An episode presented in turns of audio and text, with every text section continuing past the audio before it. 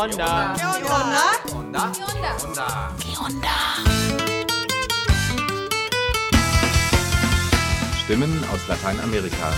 Voces de América Latina.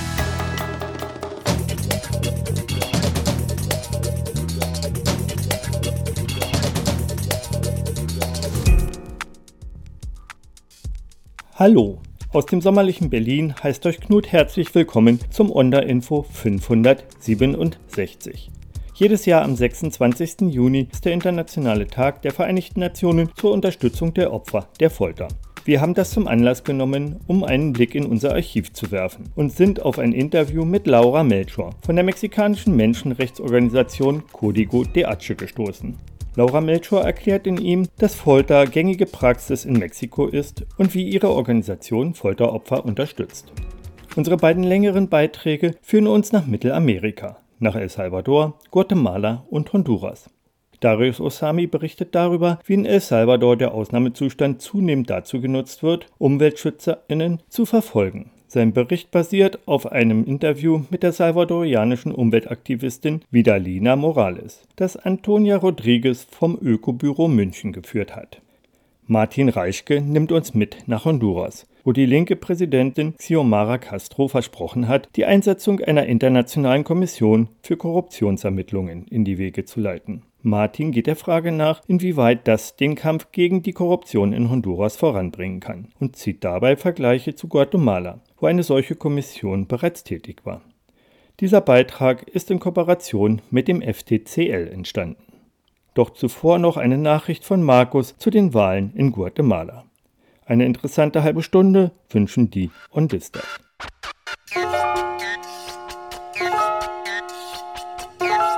Und der Info? Nachrichten.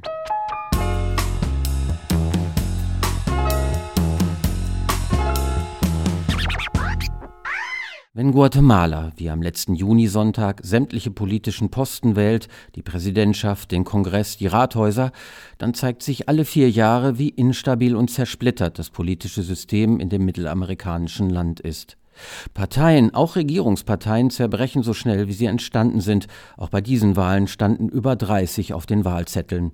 Oft sind sie nur Geldmaschinen, Verhandlungsmasse, die ihre Stimmen für Parlamentsmehrheiten oder bei Stichwahlen für das Präsidentinnenamt meistbietend verkaufen. Eine Bindung der Guatemaltekinnen an politische Parteien gibt es in der Regel nicht. Und dass sich durch Wahlen etwas im Leben der Menschen verbessert, daran glaubt nach Umfragen kaum jemand im Land. Zu korrupt ist der gesamte Staatsapparat. Gegen mehrere Ex-Präsidenten wurde schon strafrechtlich ermittelt. Einer, Otto Pérez Molina, wanderte 2015 gar quasi direkt aus dem Präsidentenpalast in den Knast. Und doch gibt es immer wieder Überraschungen. Vor acht Jahren wurde ein zotiger Fernsehkomiker an die Spitze des Staates gewählt. Diesmal zogen, entgegen aller Umfragen, zwei sozialdemokratisch angehauchte Kandidatinnen in die Stichwahl, wo Guatemalas traditionell dominierende Rechte, ob Unternehmer oder Militärs, nicht vertreten sein wird. Sandra Torres von der Unidad Nacional de la Esperanza ist bereits zum dritten Mal nacheinander in die Stichwahl eingezogen, ist also Teil des politischen Establishments und erfährt vor allem auf dem Land Zuspruch. Die ehemalige Primera Dama oder First Lady, Ex-Frau von Ex-Präsident Alvaro Colom, verspricht natürlich wie fast alle, rabiat gegen Bandengewalt und Korruption vorzugehen. Aber sie verspricht eben auch viel Geld für das marode öffentliche Bildungssystem, Stipendien für StudentInnen, Mikrokredite, Frauenförderung oder den Ausbau des gemeindebasierten Tourismus. Una tercera parte de el dinero del Estado va a parar a los bolsillos de los corruptos. Bernardo Arevalo vom Movimiento Semilla hatte dagegen kaum jemand auf der Rechnung. Seine Bewegung entstand der Antikorruptionsbewegung, die 2015 gegen die kriminellen Machenschaften in Politik, Justiz, Wirtschaft und Armee mobil machte. Arevalo ist der Sohn des ersten demokratischen Präsidenten nach der guatemaltekischen Revolution von 1944. Sein Einzug in die Stichwahl dürfte für Guatemalas korruptes Establishment ein Schock gewesen sein. Wer von beiden bei der Stichwahl am 20. August das Rennen macht und was für eine Regierung dann entsteht, das liegt nur scheinbar in der Macht der WählerInnen. Zusammen haben Torres und Arevalo gerade mal ein Viertel der Stimmen bekommen. Und in den neuen Kongress ziehen 17 Parteien ein. Um sich Mehrheiten zu sichern, werden also noch mehr als in der Vergangenheit Pakte und Zugeständnisse verhandelt werden, Posten verteilt, Geld versprochen und Sicherheit vor Strafverfolgung garantiert werden. Eine Zeitenwende ist in Guatemala unter diesen Bedingungen nur schwerlich zu erwarten. Weitere Nachrichten unserer lateinamerikanischen Partneragenturen findet ihr bei Ponal www www.npla.de ponal.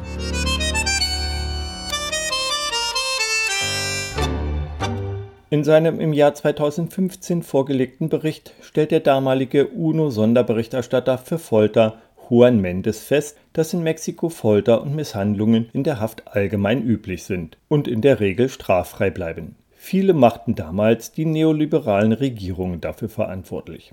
Doch auch unter dem mittlerweile regierenden linksnationalistischen Präsidenten Andrés Manuel López Obrador gehört systematische Folter weiterhin zum Standardrepertoire der Sicherheitskräfte, weiß Tyler Mathiasse von Human Rights Watch. Seit Amlos Amtsantritt wurden zwar zahlreiche politische Gefangene und Folteropfer aus den Gefängnissen entlassen, die Fälle aufzudecken und die Opfer zu begleiten, übernehmen aber in der Regel zivilgesellschaftliche Organisationen. Eine davon ist Código de Hache aus dem südmexikanischen Bundesstaat Oaxaca. Onda sprach mit Laura Melchor darüber, wie sich die Organisation für Folteropfer einsetzt. Eh, wie andere Organisationen im Land haben wir dokumentiert, dass Folter in Mexiko systematisch angewandt wird. Und Oaxaca stellt da keine Ausnahme dar. Código de Hache hat im Zusammenhang mit seiner Arbeit festgestellt, dass Folter in Oaxaca gängige Praxis ist. Sie wird regelmäßig, zum Beispiel in den Kasernen, angewandt. Davon abgesehen mussten wir feststellen, dass Folter als etwas ganz Alltägliches betrachtet wird. Es wird als normal angesehen, dass PolizistInnen einen Verhafteten schlagen, auch wenn das nicht so sein dürfte. Wichtiger Teil der Arbeit von Organisationen wie Código de Hache ist es, Fälle mutmaßlicher Folter aufzudecken. Sie betreuen die Folteropfer, vertreten diese im Kampf um Gerechtigkeit und setzen sich für die Bestrafung der Täter ein. Und sie gehen noch einen Schritt weiter. Während die mexikanische Regierung Juan Mendes wegen seines Berichtes angreift und ihm Amtsmissbrauch vorwirft, übernehmen Menschenrechtsorganisationen die von Mendes geforderten staatlichen Aufgaben im Kampf gegen die Folter. Dazu zählt auch das Angebot von Fortbildungen für Behördenmitarbeiter. Denn Folter ist nicht nur gängige Praxis in Mexiko und wird von vielen Menschen als normal angesehen. Oftmals wissen die mit der Untersuchung von Folterfällen betrauten Beamten nicht, wie sie diese zu bearbeiten haben. Ich denke, dass wir als Organisation gute Arbeit bei der Dokumentation von Folterfällen und der rechtlichen Begleitung der Opfer geleistet haben. Trotzdem sehen wir uns immer wieder mit der Ineffizienz des Justizapparates konfrontiert. Es werden zwar rechtliche Schritte eingeleitet, aber sobald ein Fall bei der für die Ermittlungen zuständigen Kriminalpolizei landet, weiß man dort nicht, wie man vorgehen muss. Deshalb war es für uns wichtig, die Beamten weiterzubilden. Das öffnet Türen für unsere Arbeit und es erhöht die Wahrscheinlichkeit dafür, dass von uns betreute Fälle erfolgreich abgeschlossen werden können. Das komplette Interview aus dem Jahr 2015 findet ihr auf unserer Webseite. El Salvador no está en venta. Y mi tierra se respeta, ¿ok? Pacific Ring, también Oceana Gol. No queremos minería que contamine El Salvador. Mi tierra no está en venta y su demanda es un saqueo. Respeten, es nuestra decisión. Fuera Pacific Ring, también Oceana Gol. No queremos minería que contamine El Salvador. Mi tierra no está en venta y su demanda es un saqueo. Respeten, es nuestra decisión. Seit Ende März 2022 gilt in El Salvador der Ausnahmezustand. Damit will der autoritär regierende Präsident Najib Bukele die grassierende Bandenkriminalität im Land bekämpfen. Fast 70.000 Menschen wurden in den letzten 15 Monaten festgenommen und sitzen zumeist ohne Anklage in Haft. Doch mittlerweile richtet sich die Repression nicht mehr nur gegen mutmaßliche Bandenmitglieder, auch Umweltschützerinnen sind betroffen. Im Departement Cabañas im Norden von El Salvador wurden in diesem Jahr bereits mehrere Umweltschützer verhaftet. Den meisten von ihnen wird ein Mord aus dem Jahr 1989 vorgeworfen. Doch der Zeitpunkt der Verhaftung wirft Fragen auf. Denn Umweltschutzgruppen befürchten, dass die Regierung den eigentlich verbotenen Bergbau im Land wiederbeleben will. Mein Sohn wurde auf dem Polizeirevier in Santa Marta verprügelt. Von dort aus setzten sie ihn in ein Fahrzeug und brachten ihn in die Provinzhauptstadt Sensuntepeque. Auf dem Weg dorthin wollte er wissen, warum sie ihn gefangen genommen haben. Und sie schlugen weiter auf ihn ein. Vidalina Morales ist die Mutter von Manuel Gomez Morales. Am 17. Mai wurde ihr Sohn von der Polizei verhaftet. Ihm wurde vorgeworfen, eine kriminelle Vereinigung zu unterstützen. Doch Vidalina Morales glaubt, dass diese Festnahme der Einschüchterung dient. Denn sie ist die Vorsitzende des Vereins für sozialwirtschaftliche Entwicklung in Santa Marta, ADES. ADES kämpft seit Jahrzehnten erfolgreich gegen den Bergbau im Land. Kurz vor der Festnahme ihres Sohnes hatte Morales im Radio erklärt, dass die Regierung beabsichtige, das seit 2017 geltende Bergbauverbot in El Salvador aufzuheben. Noch am selben Tag verhafteten die Sicherheitskräfte ihren Sohn. Das ist die harte Realität, die vor allem junge Menschen erleiden, wenn sie unter diesem Ausnahmeregime festgenommen werden. Sie bekommen keine Informationen darüber, warum sie gefangen genommen wurden. Laut dem Polizeibericht sagten sie, dass mein Sohn mit den Banden zusammengearbeitet habe. Durch lokalen und internationalen Druck konnte Vidalina Morales erreichen, dass ihr Sohn bereits am folgenden Tag wieder freigelassen wurde. Doch damit ist das Problem nicht vom Tisch. Morales sieht in der Festnahme ihres Sohnes einen Angriff der Regierung auf Aktivistinnen für Menschenrechte und Umweltschutz.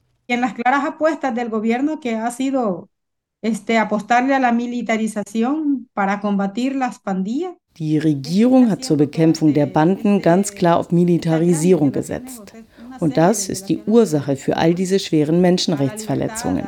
Einschränkungen der Meinungsfreiheit, der Organisationsfreiheit.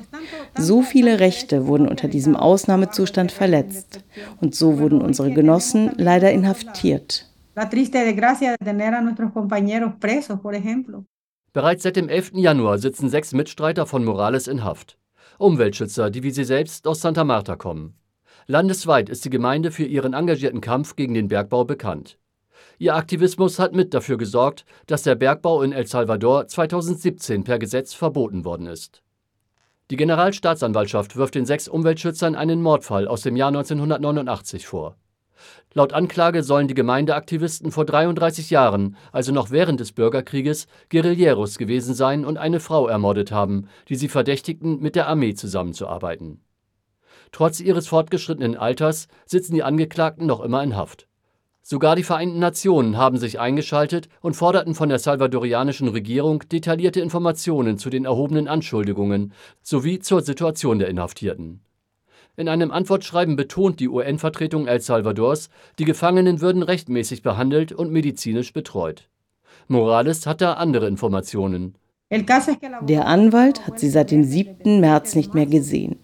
Wir haben immer wieder deutlich gemacht, dass wir nicht gegen die Fortführung eines ordnungsgemäßen Verfahrens sind. Sorgen bereiten uns aber die Bedingungen, in denen sie sich jetzt befinden, zum Beispiel was ihren Gesundheitszustand angeht. Seit Einführung des Ausnahmezustandes ist es in El Salvador üblich geworden, eine Informationssperre über laufende Prozesse zu verhängen. Für die Anwälte der Angeklagten ist es damit schwer, an Informationen zu gelangen.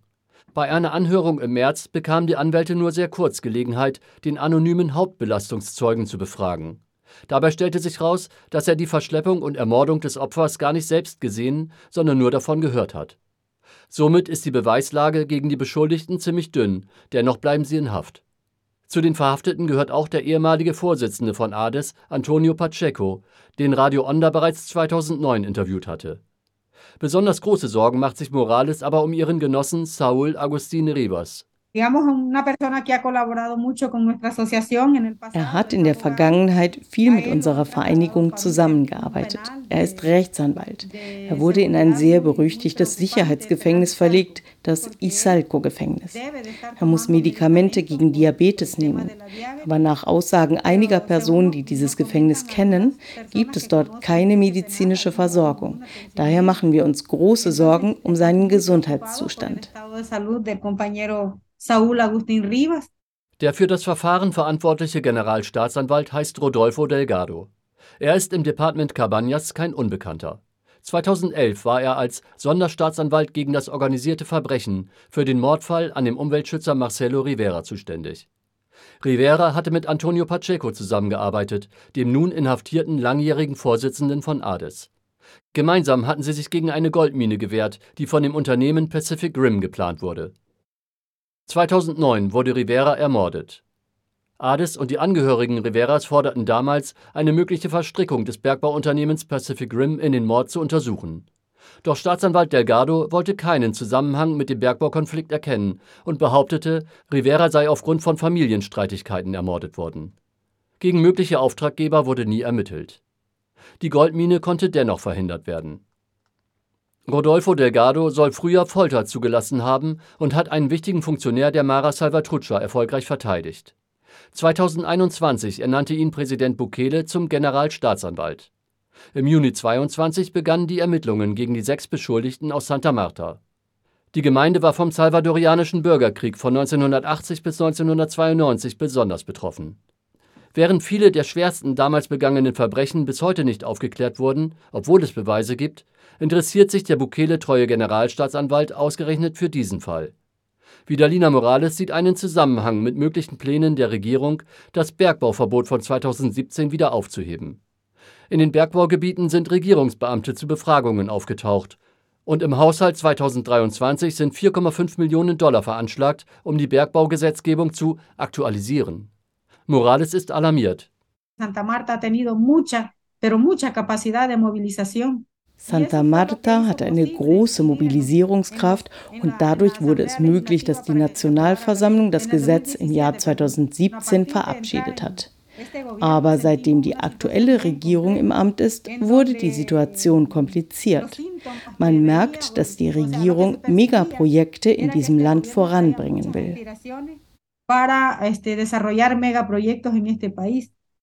Stand Ende Juni sind die Beschuldigten noch immer in Haft. Ihre Anwälte fordern eine Freilassung aufgrund ihres Gesundheitszustandes und im Rahmen des Wiedergutmachungsgesetzes von 1992. Die nächste Anhörung der Gefangenen findet möglicherweise im August statt, vielleicht auch später. So lange wollen Morales und ihre Mitstreiterinnen aber nicht warten. Sie wollen den Interamerikanischen Gerichtshof für Menschenrechte einschalten.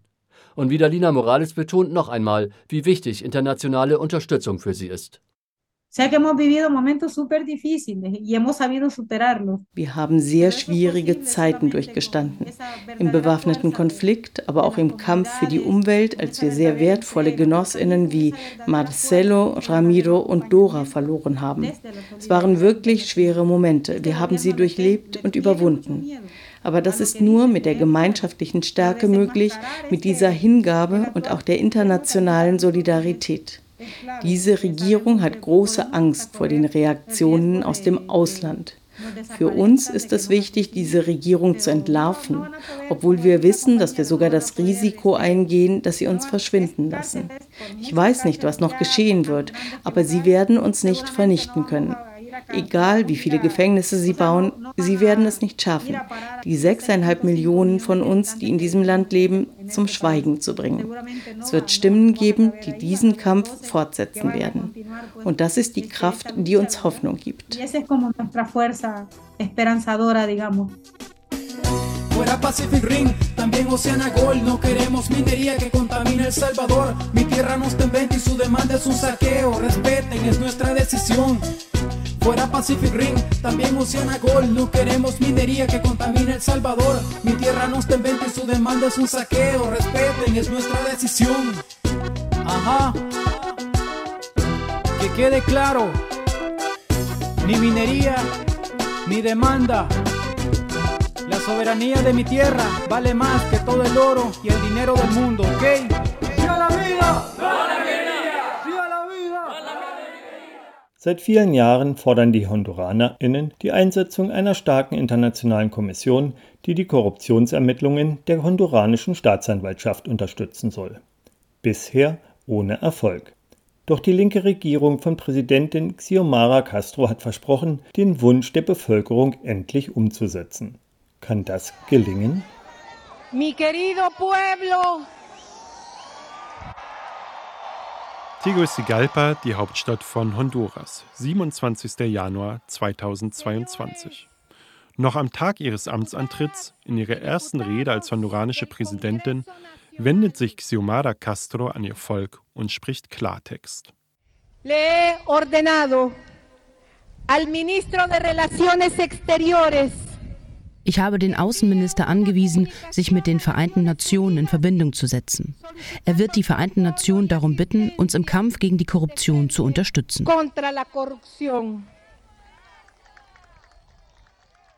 Die Präsidentin möchte, dass die Vereinten Nationen eine eigens für ihr Land eingerichtete UN-Kommission entsenden. Der Name Internationale Kommission gegen die Korruption und Straflosigkeit in Honduras, kurz CICI. Noch existiert die Kommission zwar nur auf dem Papier, doch schon bald könnte sie ihre Tätigkeit im Land aufnehmen. An Arbeit dürfte es nicht mangeln. Denn Honduras hat ein großes Problem mit Korruption und Vetternwirtschaft. Im aktuellen Korruptionswahrnehmungsindex der Nichtregierungsorganisation Transparency International landet das Land abgeschlagen auf Rang 157 von insgesamt 180 untersuchten Staaten. Die Einrichtung einer Antikorruptionskommission durch die Vereinten Nationen würde eine Forderung einlösen, die viele Honduranerinnen und Honduraner schon seit langem stellen.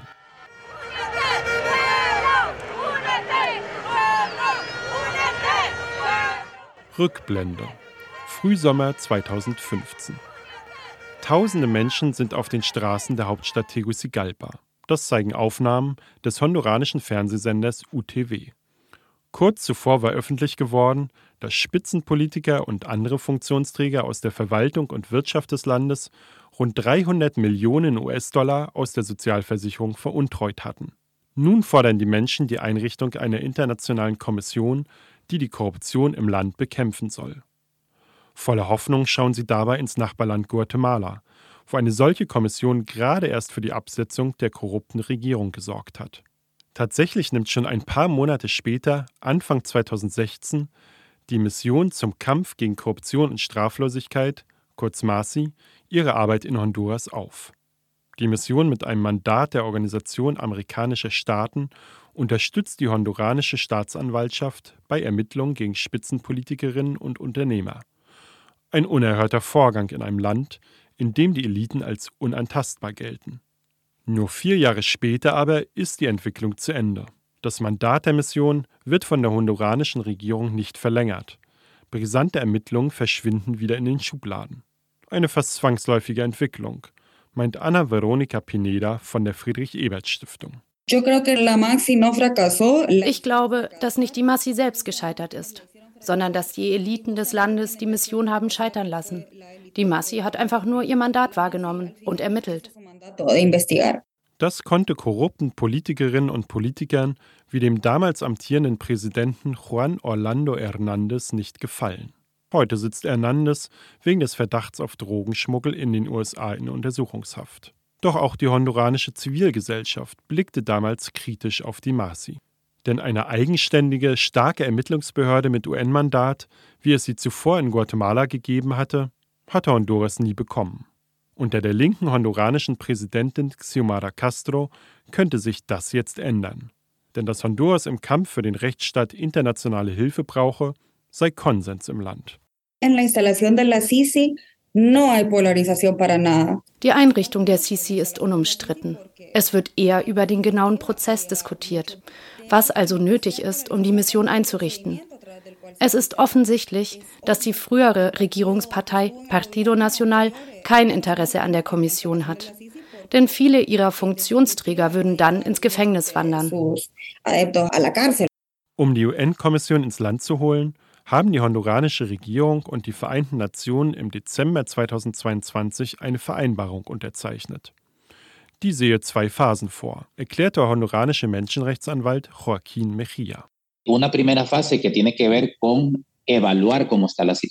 In der ersten Phase geht es darum, die aktuelle Situation zu evaluieren, zu prüfen, welche Reformen nötig sind, damit die UN-Kommission Erfolg hat. Und gleichzeitig wird die Expertengruppe die honduranische Staatsanwaltschaft und den Justizapparat unterstützen, bei der Untersuchung von Verbrechen, der Prozessdurchführung und der Bekämpfung von Straflosigkeit und Korruption.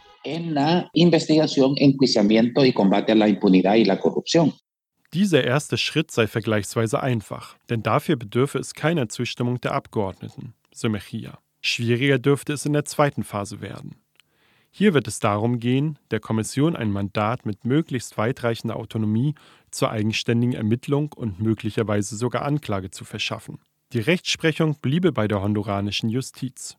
Ein solches Mandat aber braucht die Zustimmung des Parlaments, in dem die Regierungspartei von Präsidentin Castro keine Mehrheit hat.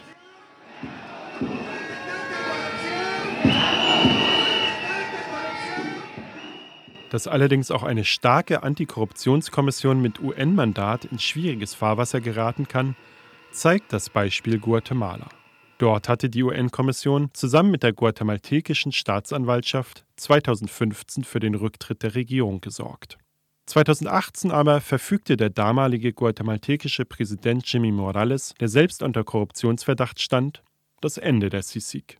Auch die lautstarken Demonstrationen der Guatemaltekinnen und Guatemalteken, die die CICIG unterstützten, konnten daran nichts ändern.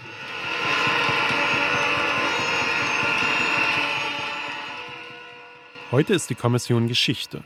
Viele der damals beteiligten Richterinnen und Staatsanwälte werden mit erfundenen Vorwürfen unter Druck gesetzt und ins Exil gedrängt.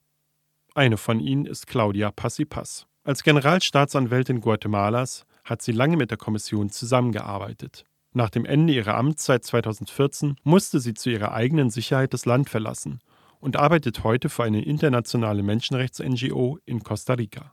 Passi Pass sieht in der Initiative der honduranischen Regierung eine große Chance.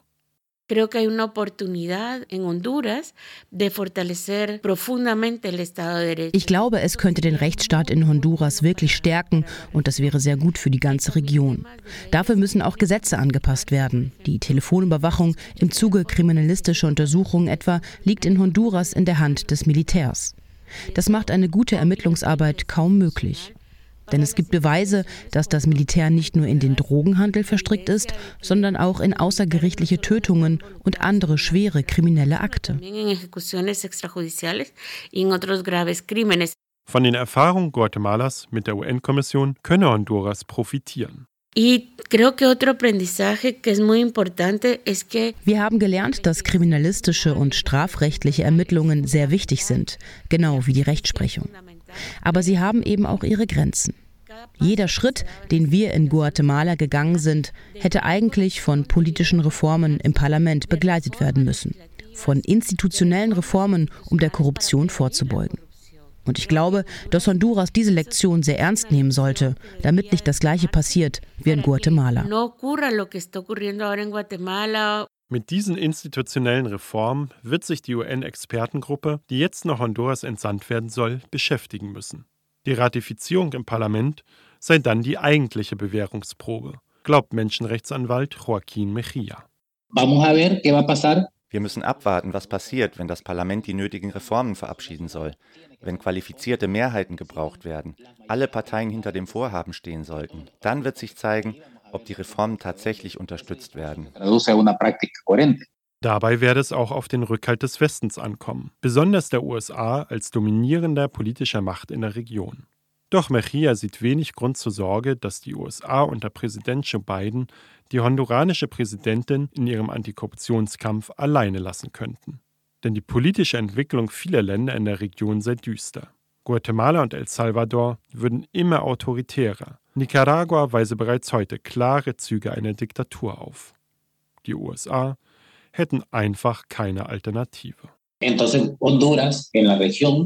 wir Costa Rica außen vor lassen, dann ist Honduras heute das Land in der Region, mit dem sich die USA koordinieren müssen. Denn Honduras ist das einzige, in Anführungsstrichen, stabile Land in der Region. Für diese Sendung verwenden wir Berichte von freien Radios, Agenturen und Korrespondentinnen aus Lateinamerika. Weitere Beiträge und Texte von Ponal findet ihr auf der Internetseite des Nachrichtenpool Lateinamerika www.npla.de